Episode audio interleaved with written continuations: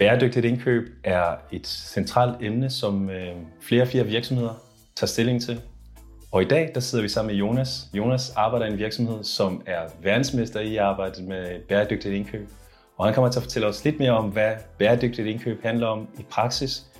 Men lige kort inden vi starter, Jonas, kan du fortælle lidt om, hvem du er og hvad du laver til daglig? Øh, jamen, jeg hedder Jonas, og jeg arbejder i øh, Ønsk Kaffe, øh, som blev startet i 2017. Øh, og jeg står sådan overordnet for vores kommunikation og, og markedsføring. Men i og med, at vi ikke er større, end vi er, så har jeg også nogle andre kasketter på. ja. Så som? Jamen blandt andet og også en del i forhold til vores bæredygtighed på forskellige parametre. Øh, ja.